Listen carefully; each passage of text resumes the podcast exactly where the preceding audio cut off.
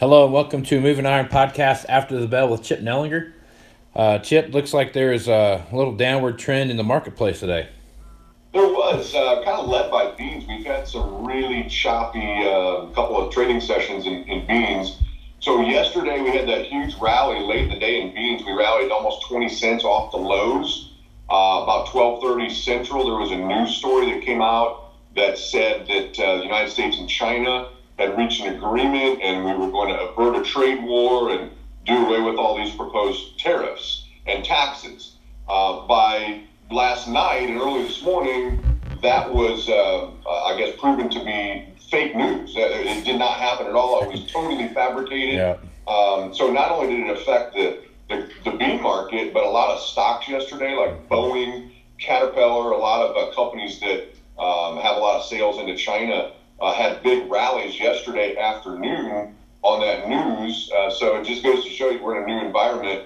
Uh, fake news affects the markets. It was totally fabricated, mm-hmm. and the bean market got hit pretty hard uh, today on, you know, I guess fears ongoing that no, there is not an agreement, and it doesn't look like there's one in sight on this trade war. So pretty, um, pretty sloppy close in the bean market. We ended up uh, what 16, almost 17 lower in beans uh, on the day. For the week, we lost 10 and a half cents in the bean market. Um, wheat was down today as well, pretty hard. Slightly better chance of some rain uh, in some of the dry areas. So wheat was down uh, almost 14 cents uh, in the uh, Chicago, uh, about the same in the Kansas City. But for the week, wheat still had a pretty strong move. We we ended up 25 cents higher for the week in Chicago wheat, 23 cents higher in Kansas City wheat. So, you know, moral victory there, even though we were down a little bit uh, on Friday. The corn market was uh, kind of the uh, the outlier here. We had a pretty steady week. Uh, corn planters rolling like crazy over in this part of the corn belt, and so you would expect that maybe the market uh, would be under pressure with planters rolling, but it's not like that everywhere. Um, you know, out your way and north of you, up in the Dakotas, Minnesota, they're really slow. In fact, uh, I talked to somebody in South Dakota yesterday, and uh, as of yesterday morning, they hadn't even really started in South Dakota. It's, they got some rain. It's too cold. Soil temps are low. There's still frost in the ground in parts of uh, North Dakota, Minnesota. So it's crazy spring, and that's starting to affect the corn market a little bit. Um, for the week, we were up six cents in corn, uh, down down a penny, penny and a half today, but a pretty strong week uh, in the corn market overall. Um, the uh, livestock market, we traded cash cattle better this week. We had the big rally last week. So um, for the day, cattle were down 55, 60 points today. But for the week, they lost a buck 27 compared to a week ago. Uh, so we'll see. The cattle market is really in a kind of a sloppy sideways range here.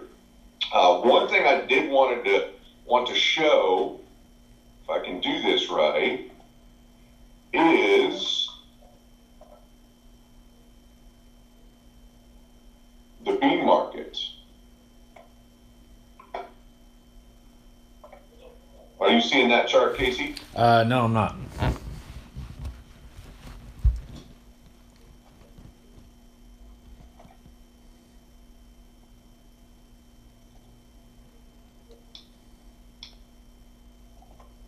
Now, are you?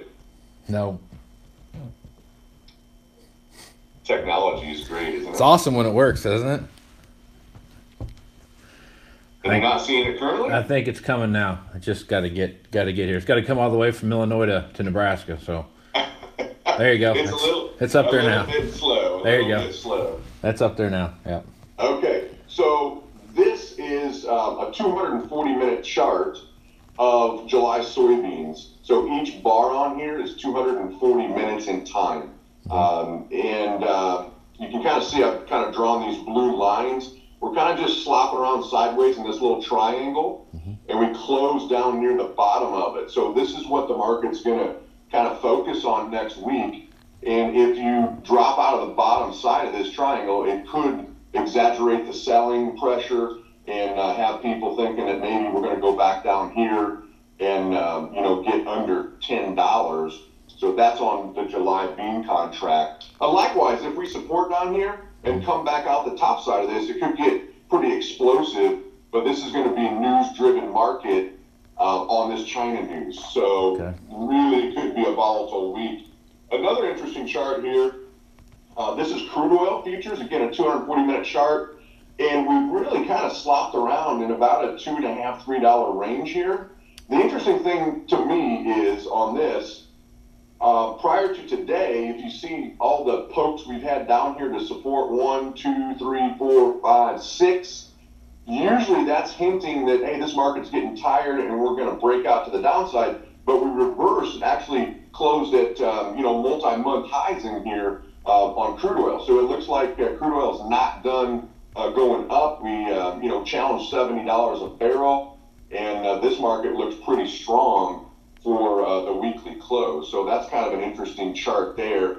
Um, it does have a little bit of significance for the grain markets, uh, obviously from ethanol and the biodiesel standpoint. So, uh, you know, the, the grain traders definitely um, watch that as well. So those are two interesting um, charts that uh, the market's going to watch pretty closely next week, I think. So is your is your oil chart is that West Texas or is that is that Brent? Yeah, that's yep. Uh, it's, it's the crude oil future, West Texas um, light sweet crude. Gotcha. Okay. All right. Well, that, the China thing, you know, I've read I've read some articles about it this morning, trying to get all the information I get on it, and it really sounded like to me, like to your point, the fake news thing. They really just agreed to disagree, and they just I don't think they accomplished anything while they were even there. I don't think anything got accomplished. Yeah, yeah. That's um, now. Suppo- I heard earlier too that they are supposed to um, put out more of a statement either later this afternoon or in the morning. At this point, though, you really have to be cautious. Um, you know, you don't unless it's an actual news conference and someone's talking about it. You know, you, you really got to be um, a little cautious on some of these news stories. Uh, I mean, I know driving home yesterday, I was kind of flipping through uh, my Sirius radio and listening to like uh,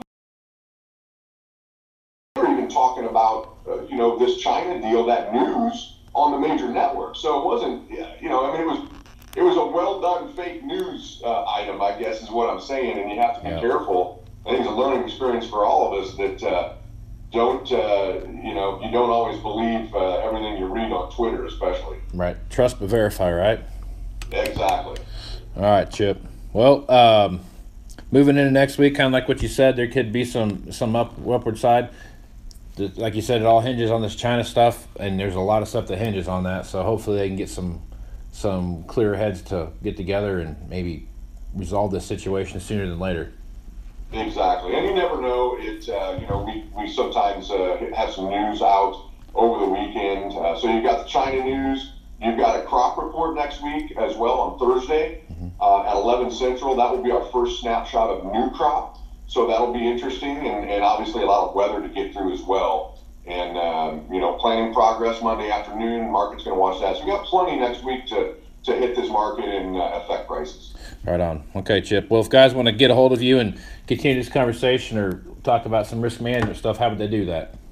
Yeah, best way is just call our office here, 309 550 7213, and uh, we'd be happy to talk to you. Right on. Well, Moving Iron podcast can be found in iTunes, Google Play, Stitcher Radio, TuneIn Radio, and SoundCloud. And check out our YouTube channel where you can see this video posted uh, with Chip Nellinger's After the Bell and Glenn Birkbaum's tax moves. So uh, till next time, well, I guess till Monday, we'll uh, talk to you later. Have a good weekend. All right. Thanks, Chip.